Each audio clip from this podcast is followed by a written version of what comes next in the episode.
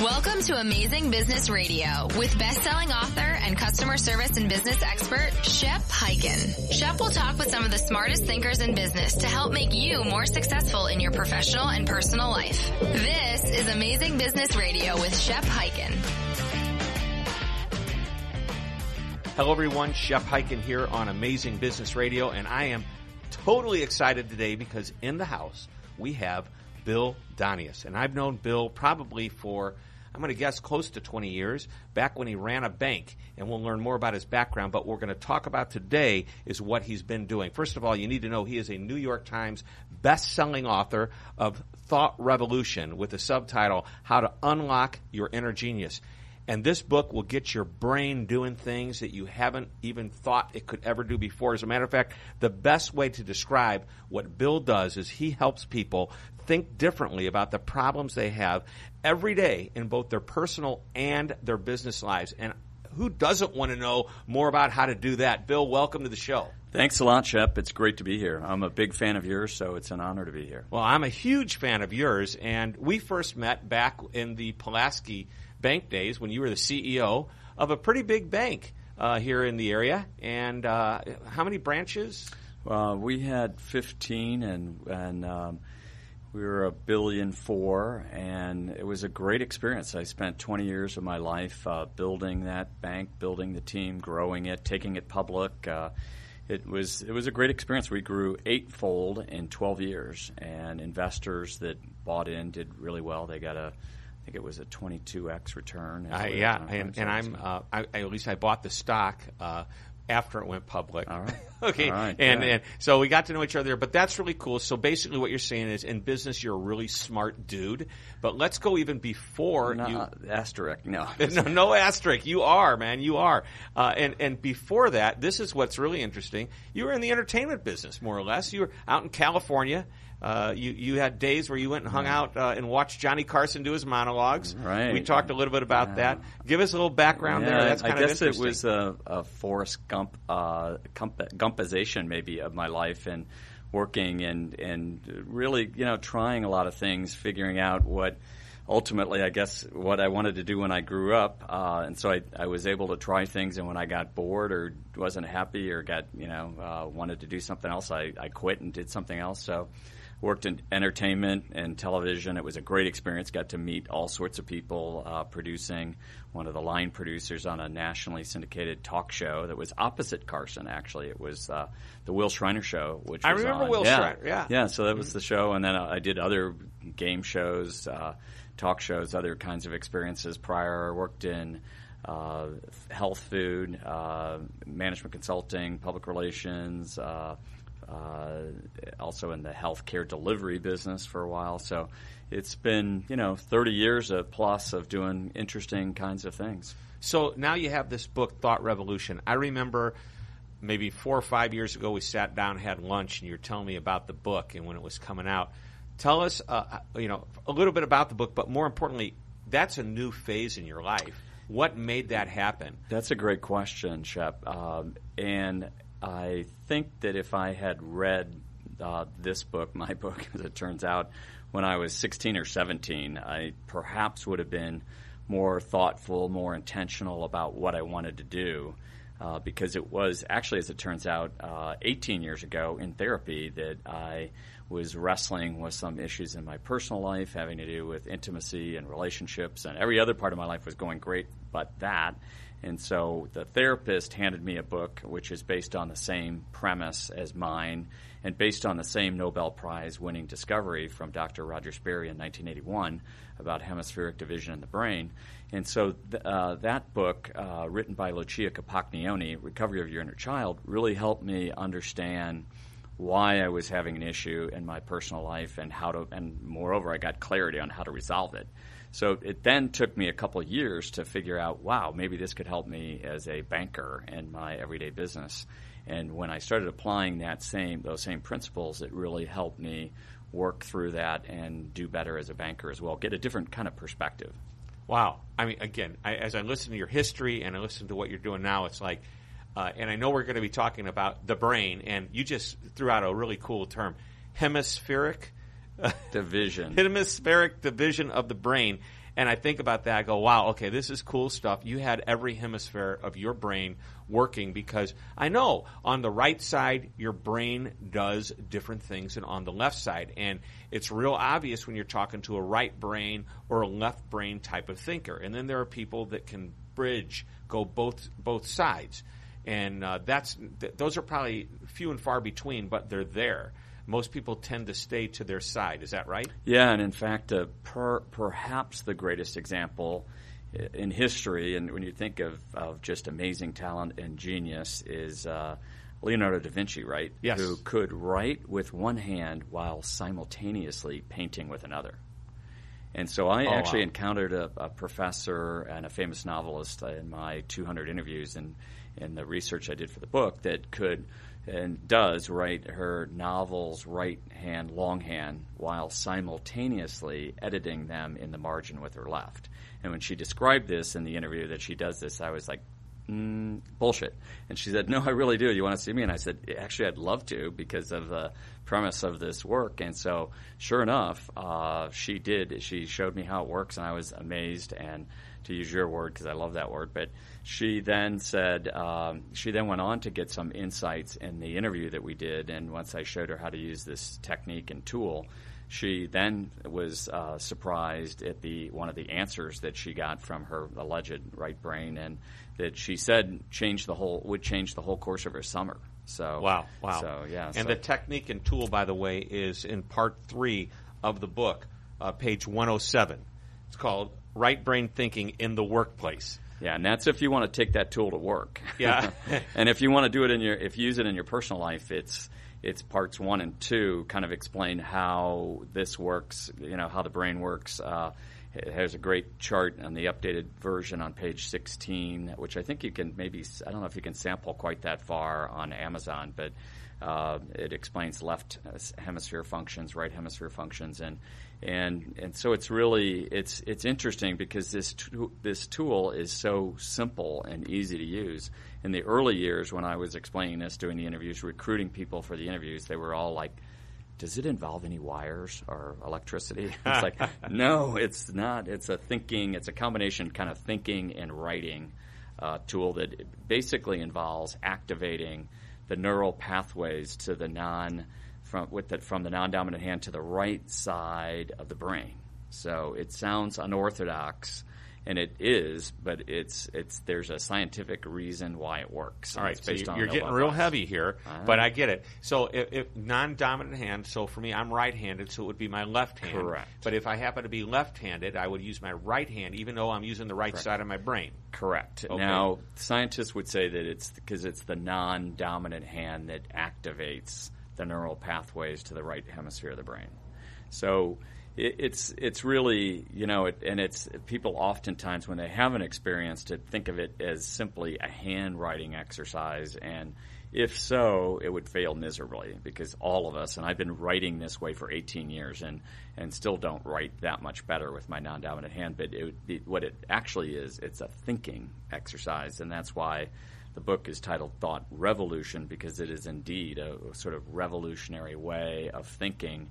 And in the, in, the, in the companies that I work with and the individuals that I work with, it's, it's, it always is fascinating to me that they will write a different answer to the same question, and it, not just different. Oftentimes, it's a better answer, which is what we're after. They use their And non-dominant hand it- to they- write out the answer. Yeah, and it's originating, presumably, the in the right side of the brain. It's and the non-dominant hand is only serving as the activation point. So they did research at Yeshiva University actually, and they found that participants that squeezed a ball actually had more creative answers than those that weren't squeezing a ball with their non-dominant hand. So just the if the squeezing of a ball activates that, imagine what it, what it's possible when we're able to not just uh, activate it, but capture the ideas that flow from right brain to non-dominant hand onto page.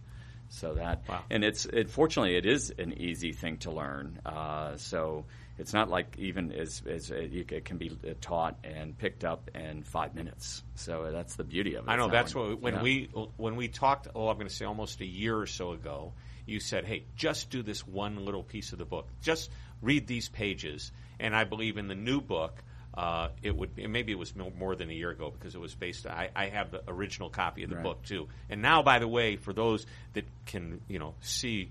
Oh, they can't see it. This is radio. Okay, but I am holding the new book in my hand, uh, and uh, it's a technique. Now we're going to take a break in a minute, but before we do that, I would. Oh, and there's you got a squeeze ball too. Now I'm It's a squeezing gift. with my left hand. Yeah. Oh, I am. Now this interview is gonna Oh, get even gosh. better. It's gonna get even better it- now. I just feel it's flowing. So, question for you: left brain, right brain.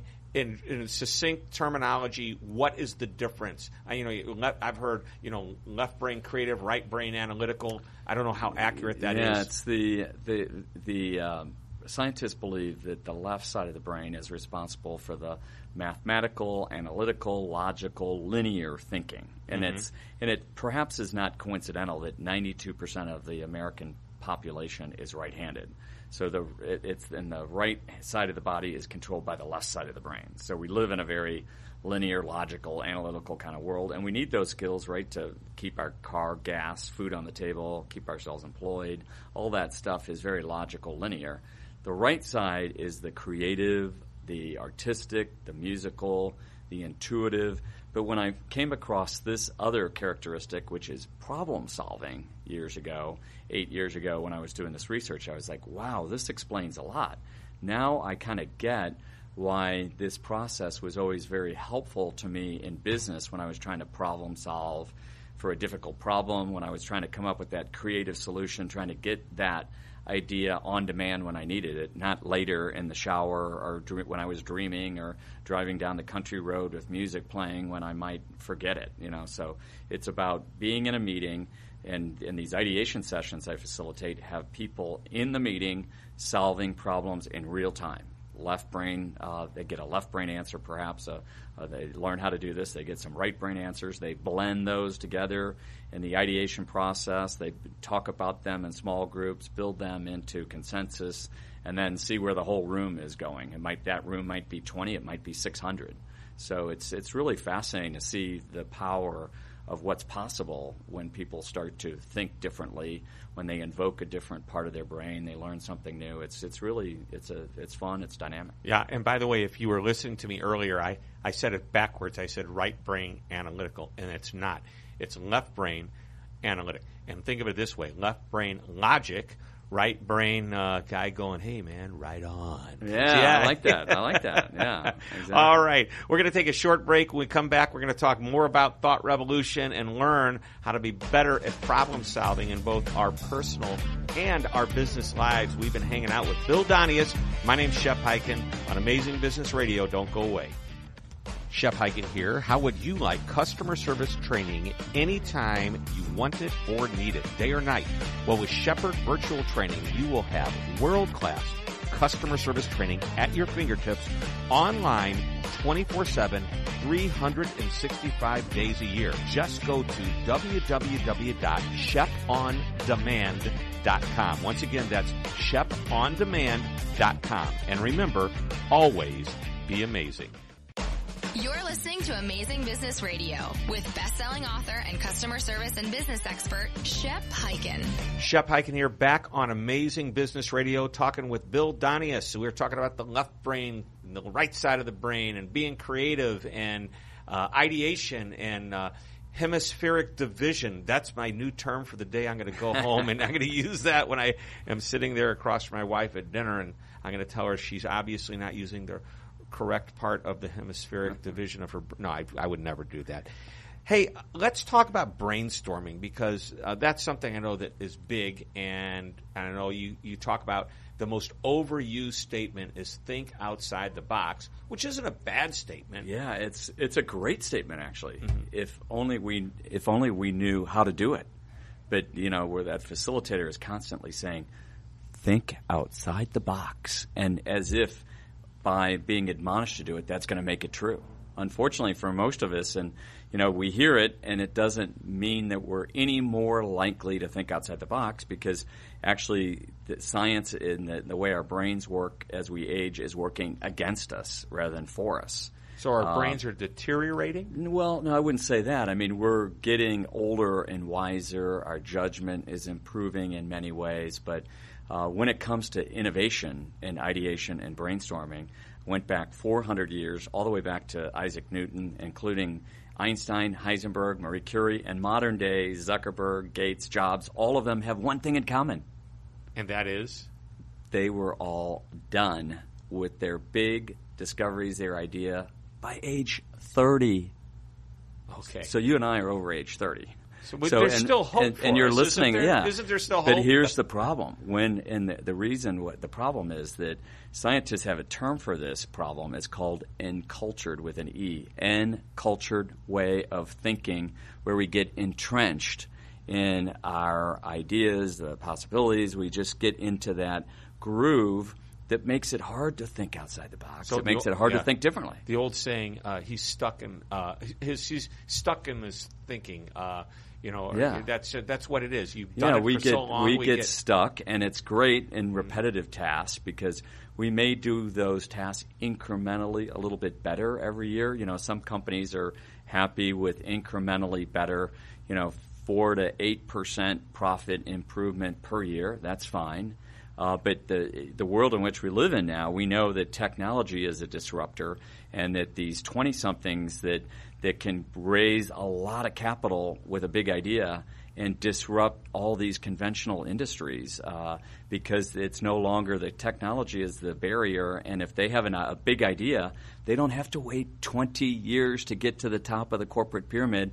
They can go out, and raise the capital, and potentially start doing it tomorrow. Right. I think that's an advantage we have today that Right. maybe 30 years ago, you know, raising that kind of money, coming up with those ideas, probably a little bit unheard of. Yeah, well, look at you know Facebook, Google, uh, Amazon. All these companies are disrupting. Uh, you know, Travelzoo, Travelocity, or Uber. yeah, invent uh, disrupting and Yeah. inventing and disrupting everything we do because somebody's got a faster, better, cheaper way of doing it involving technology. And so, you know, we don't. For those of us over age thirty, we don't want to be sitting on the sidelines just watching these younger people come up with big, bright, creative ideas. Uh, we want to be doing them too. So I, I view this as sort of the revenge of the us old guys being able to get back in the game You're and not that old. compete. Well, yeah, I, I don't feel that old, but I'm, you know, at 57, I've been around the block a number of times. So, and I and I will say that I've never found anything better. And I I practice yoga. Uh, I uh, practice meditation. I work out with a trainer and lift weights twice a week. I run. I swim. I've done all th- all kinds of things in my life. Taken art classes. You know, studied languages. I've not found anything better than this process as a thinking tool. When I want to think about a problem uh, for a client or in my own business or when I was running the bank, this tool is is good as anything I've ever discovered and faster than anything else. Because remember the old saying, "Oh, sleep on it." Mm-hmm. Well, And you wake up the is, next yeah, day. this is partly because your brain is turning over, Right. and but in this case, this process is one where you don't have to sleep on it. You simply change brains by changing hands. You do have to suspend disbelief because you have to allow that idea to come from brain to hand rather than it's not brain it's not hand to brain it's brain to hand so this be in the state of flow long enough to have that idea pop through you know, from what is a different way of thinking. It's, All it's all right, so you, you keep talking about this tool, and you're hinting that it has to do with writing with your non dominant hand. So if you write right handed, you're picking up a, a pen or a pencil with your left hand, you're putting it to paper, and uh, uh, will you share this with us? I- Sure, I, know there's yeah. a lot more to the Yeah, book no, than I mean, just I'm- this tool. I- so, yeah. but if this Uh, is interesting, yeah. we're going to sell a lot of books for you today. Yeah, that it's simply that um, you're what we're attempting to do is activate the neural pathway from the non-dominant hand to the right brain. So, importantly, the first step is you have to suspend disbelief. You have to be willing to have a thought flow through. And why don't you want to try this in real Sure. time? You're welcome. Let's do it. I'll do it right yeah, now. So, okay. So, what I want you to do is uh, I want you to write an answer to this question with your dominant hand With first. so you see how this first. works. Okay. So the question is, and this is a fun one. That's actually the first question in the book, uh, and I do this with big groups uh, as well as small groups. The question is, as it applies to you, if I were an animal, what animal would I be? Write down your answer. Okay. I have a fun answer for that. Am I allowed to write a fun answer? What, it's your choice. Whatever Okay. you want to write. I'm going to write down a shark. Okay. Now what I want Now, by the way, you, do you want to know why? Sure. Not like your typical shark that goes in and kills. but I do card tricks. Oh. So I'm a card sharp. Oh, Okay, yeah. got it. Maybe it's a card sharp. Okay. They used to call me Sharky when I had a deck of cards in my hand when I was a kid. So I uh, like it. Card sharp. It's Yeah. stuck. Uh-huh. It's stuck. Okay, Yep. great. Uh, and it's good for getting you unstuck. It sounds like too those magic tricks. So that's cool. So now switch hands. Now what I want to invite you to do importantly here, and this may be a little harder since we're on air and you're focused on the responsibilities of a hosting show, but just kind of tune out. Uh, if you would, if you could imagine a, a kind of proverbial reset button in your brain, and just kind of hit your brain, let it reset. Don't think about anything, and just trust with the pen in your non-dominant hand that it's possible when you hear the question that an idea can flow from brain to hand and onto the page. You might see it, you might feel it, you might, you know, you may not know where it's coming from, but just allow it to flow through. The question, as it applies to you, is: If I were an animal, what animal would I be? Boom, write it down.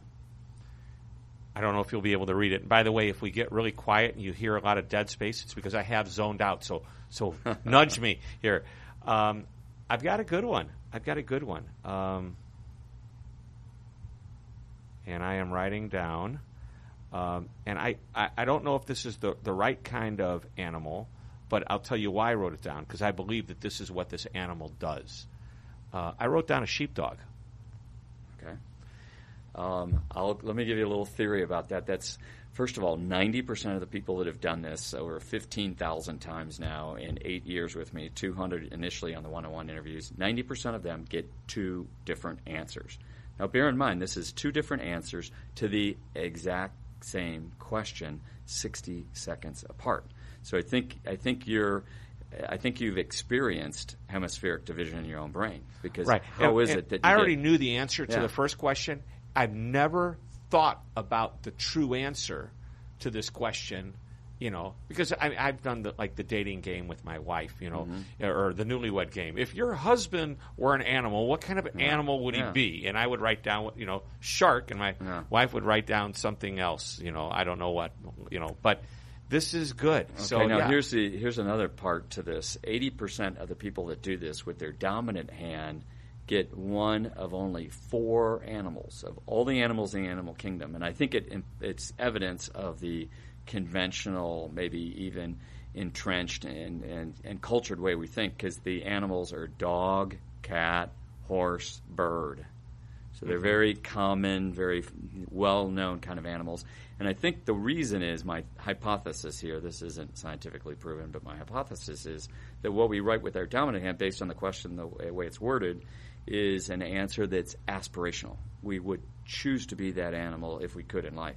However, something really cool and different happens when we switch hands, switch brains, and go to the right brain, the more creative, intuitive part of our brain.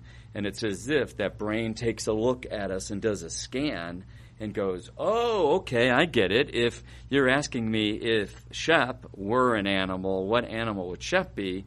And then that answer ends up being one that's much more representationally true for how we are in and- life. And, you know what? That's exactly what happened. So here's what we're going to do. We're going to take a break, and when I when we come back, I am going to tell you why I chose sheepdog. Awesome. And uh, as opposed to shark, and shark was a nickname, which is why it stuck with me. Uh, nothing aspirational per se, but I probably, if you you said you're not allowed to use that, I would have started to think about, well, what do I want to be like? But now that you've told me that the name of the animal that I wrote down is more about what I actually am, that is actually true. That is this. The word sheepdog isn't what I want to be like. It's what I am. And, and I'll tell you why when we come back. We've been talking with Bill Donius. This is really cool stuff. Excellent. Excellent. Excellent. We'll be right back. Don't go away. Amazing Business Radio. We'll be back in just a moment. I promise. If you're an entrepreneur and run a small business, then Sarah Petty's book, Worth Every Penny, is for you. Sarah shares tips on how to create a profitable business without participating in a slash and burn price war with your competitors. If you want to maximize your advantages over the big box stores, go to Amazon.com and check out Sarah Petty's book, Worth Every Penny. Build a business that thrills your customers and still charge what you're worth. This is Amazing Business Radio with Shep Hyken. Shep Hyken here, back on Amazing Business Radio, talking about Bill Donius. or with Bill Donius talking about me being a sheepdog. Now, I know it's not because I have a lot of hair. but maybe you're furry other places. I, I am know. furry other places. so why a sheepdog? So uh, the most amazing thing is that you know, and we talked a little bit about this during the break. Uh, you know, the shark is just a nickname for me, and if I truly wrote down an animal, I would have written down an animal that I thought I would like to be like, one that I would be proud of to share with you. But I never, ever in a million years would have written down sheepdog. And I'm not sure sheepdog's the right kind of dog. Uh, we used to have a dog, a bearded collie, and uh, it looks a lot like a sheepdog. But sheepdogs are herding dogs, right? Right, Right. yeah. And that is the reason I wrote down the sheepdog is because I feel like um, a big part of what I do is I try to move companies in the right direction as it applies to customer service and experience.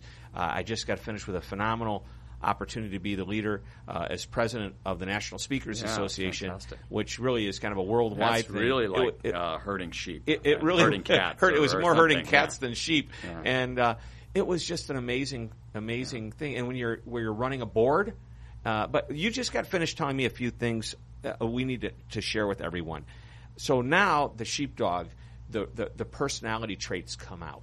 Yeah, and, and what's really fascinating is that, as you shared, Shep, people, because this is happening and this idea is originating, if we allow it to, in the right side of the brain, it's it's a it's an idea that's independent from the left side, and that's a big part of the value because we'll get to the chance to learn something new and insightful about ourselves that may, in many cases, these animals that people write down in these sessions are, you know, politically incorrect. They're they're brutally honest. They're things that they may not otherwise want to say about themselves, Example. but they're true.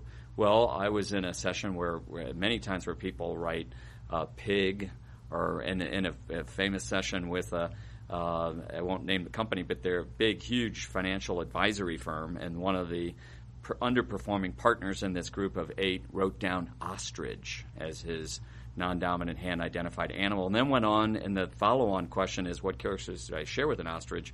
He wrote that he has his head in the sand on a number of things, and proceeded to list what they were from his right brain, non-dominant hand, and then he proceeded to share that with his team, and it was everybody was just like. Uh, thunderstruck. Right, I can only imagine. I mean, but it was it, it does take us to a more vulnerable, you know, more valuable place too, because it's the stuff that we usually guard and hide, and we don't want people we, to know this stuff. We want them to know the best version of ourselves. But, but in other words, we can't improve and we can't uh, learn more about ourselves and be more self-aware if we're unwilling to explore, right? To go deeper, to learn stuff. So. Uh, it's it's very powerful. So I can see how this works if you were just going to take on a problem and you're sitting around with a group of people in a room and say, okay, everybody, we've got a big whiteboard here. Uh, let's just start talking about ideas. Would people share some of what they think? And then tell me if I'm if this is the right way of thinking. Asking people, okay, let's stop talking about it. Take out a pen or to go up to the board with your non-dominant hand and now start writing answers. Would that Well, I Am I oversimplifying it? Yes. Oh, okay. Uh, Darn, short- I was in on to short. something. It may, but you may not be. But I, I don't know. I only, I only have my 18 years. I think I'll go with your 18 years. And, and in my experience, it it's a very personally reflective kind of process that you have to capture these ideas. You know, generally the question is in front of you. You look if you're doing it at home. You write the question in front of you. Uh, and you see the question, you read the question to yourself, and then with the pen in your non-dominant hand, you, you maybe reset, you maybe close your eyes, take a breath or two, open your eyes, read the question again, and then just let whatever flows forth to flow forth.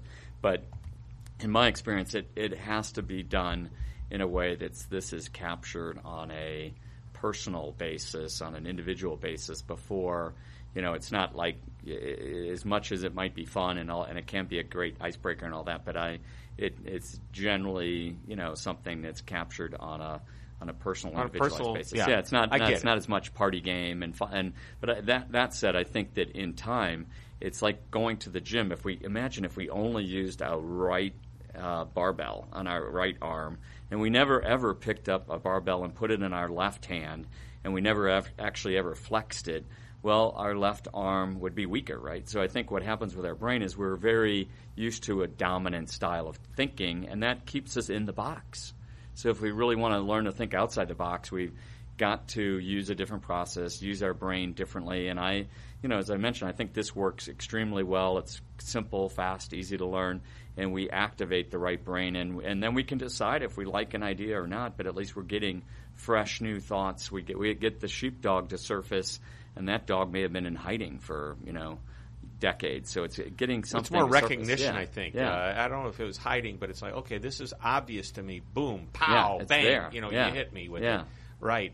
I get it. I get it. It makes sense. So y- you mentioned there's follow up. Once you decide, uh, this is a real simple exercise. You look at the different traits. Yeah, and I would say a follow on question, a great one to try would be what characteristics do I share with that, what I call inner, or that non dominant hand identified, right brain identified animal that I wrote down? And then with your dominant hand, write whatever comes to mind, and then take on that same question with your non dominant hand and see what you get. And generally, almost always, people get insights uh, from the same brain that gave them uh, theoretically sheepdog. They get why they wrote sheepdog in the first place, and they get some whys uh, in response that they didn't otherwise know or realize, and it's very cool. It's like it's like meeting it's like meeting the other half of you. You know, it's maybe even going further. Maybe it's meeting uh, your better half, and it may and it's, most people think of it as their spouse, but in this case, it might be it might be that more intuitive, kind of more creative half that's the other half of your brain, your right side of your brain. And is this something you can can do as an exercise with someone? Do you encourage somebody to be? Yeah, I you know, think like- it's it depends on you know people learn differently, and I think some people have reported that you know this book's been out since 2012, so I've heard from people all over for years that write in through the website. Uh, WilliamDonius.com, or they call me, write to me through LinkedIn page, William Bill Donius, and they they say, well, this happened or that happened, or what do you make of this or that? So you can, and, and it was designed to be, you know, a self-directed process. The book has 55 questions in it, so it's designed to be, you know, one that you can follow through. Simon Schuster is the publisher, and but if some people do need the extra handholding, and so in corporate situations when I'm working with teams of 20 to hundreds, you know, it is helpful that I'm coaching them through all of this in real time, in silence. They're writing with their dominant hand, and they're writing the answer to a specific question with their non-dominant hand. So the process there is really learning what we can learn to apply about the company to solve a problem, to improve the bottom line, whatever it is, and and so that's helpful. And they learn it, and they get some practice. It's like having a coach at the gym who's showing you how to lift the weight or what sequence to use. It makes it some better. And some people are, you know, are, would rather just go into the gym on their own and do it. So it really right. depends. You know, and I'm okay with that. Pick up the book, do it by yourself.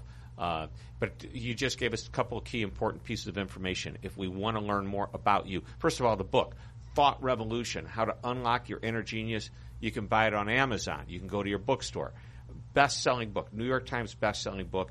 The latest version, Simon and Schuster version, updated with new stories. And the latest one has a white cover, uh, just to make that distinction. If you Okay. go to Amazon, you see a, a blue A book, blue- a white buy- buy the white one. Uh, yeah, Okay. same price. Get the you know Right. the latest one. Okay, we get that. How do we reach you? WilliamDonius.com. Correct. Uh, D O N I U S. Thank you. Yes, that way um, a lot of people reach out uh, through LinkedIn. I've published, I think it's up to like uh, 31 different blog pieces now on LinkedIn. I that describe various elements of this work, or you know, in the in the that around the area of creativity or writing or uh, some related kind of team building, some kind of related topic.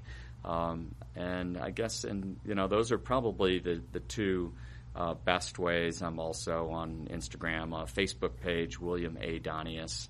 Um, I respond to messages that way, so it's you know basically anyway. Cool. Yeah, it's just you'll find him. Good looking guy with a picture comes up. That's Bill Donius. Oh, WilliamDonius.com. I'm so glad I came to that. I needed that.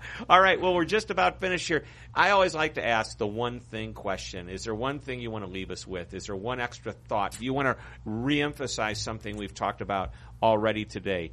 Uh, what's the one thought you want to leave us with? I would say there is more to life. There's more to business. There's more that we can get from ourselves by diving in, learning more about ourselves, diving in, going deep, uh, discovering what's possible, becoming more self aware. And the easiest way I found to do that, and it was true for me in my personal life 18 years ago, is to is to discover that that we can activate this other side of our brain and, and get that good stuff. It's there waiting for us, and it, and it doesn't. It's not a long, uh, arduous process. It's quick, easy, fast process, and you know it'll it could be very life changing as it was for me. You know what? And for the cost of a book, I think it's worth finding out. You know, it's a good read, and I think we'll learn. This is why we call this amazing business radio. You've given us amazing ideas, and you haven't just told us about it, you've actually told us how to actually do it. So I say do it by first buying the book and then reading the book and doing what's inside the book.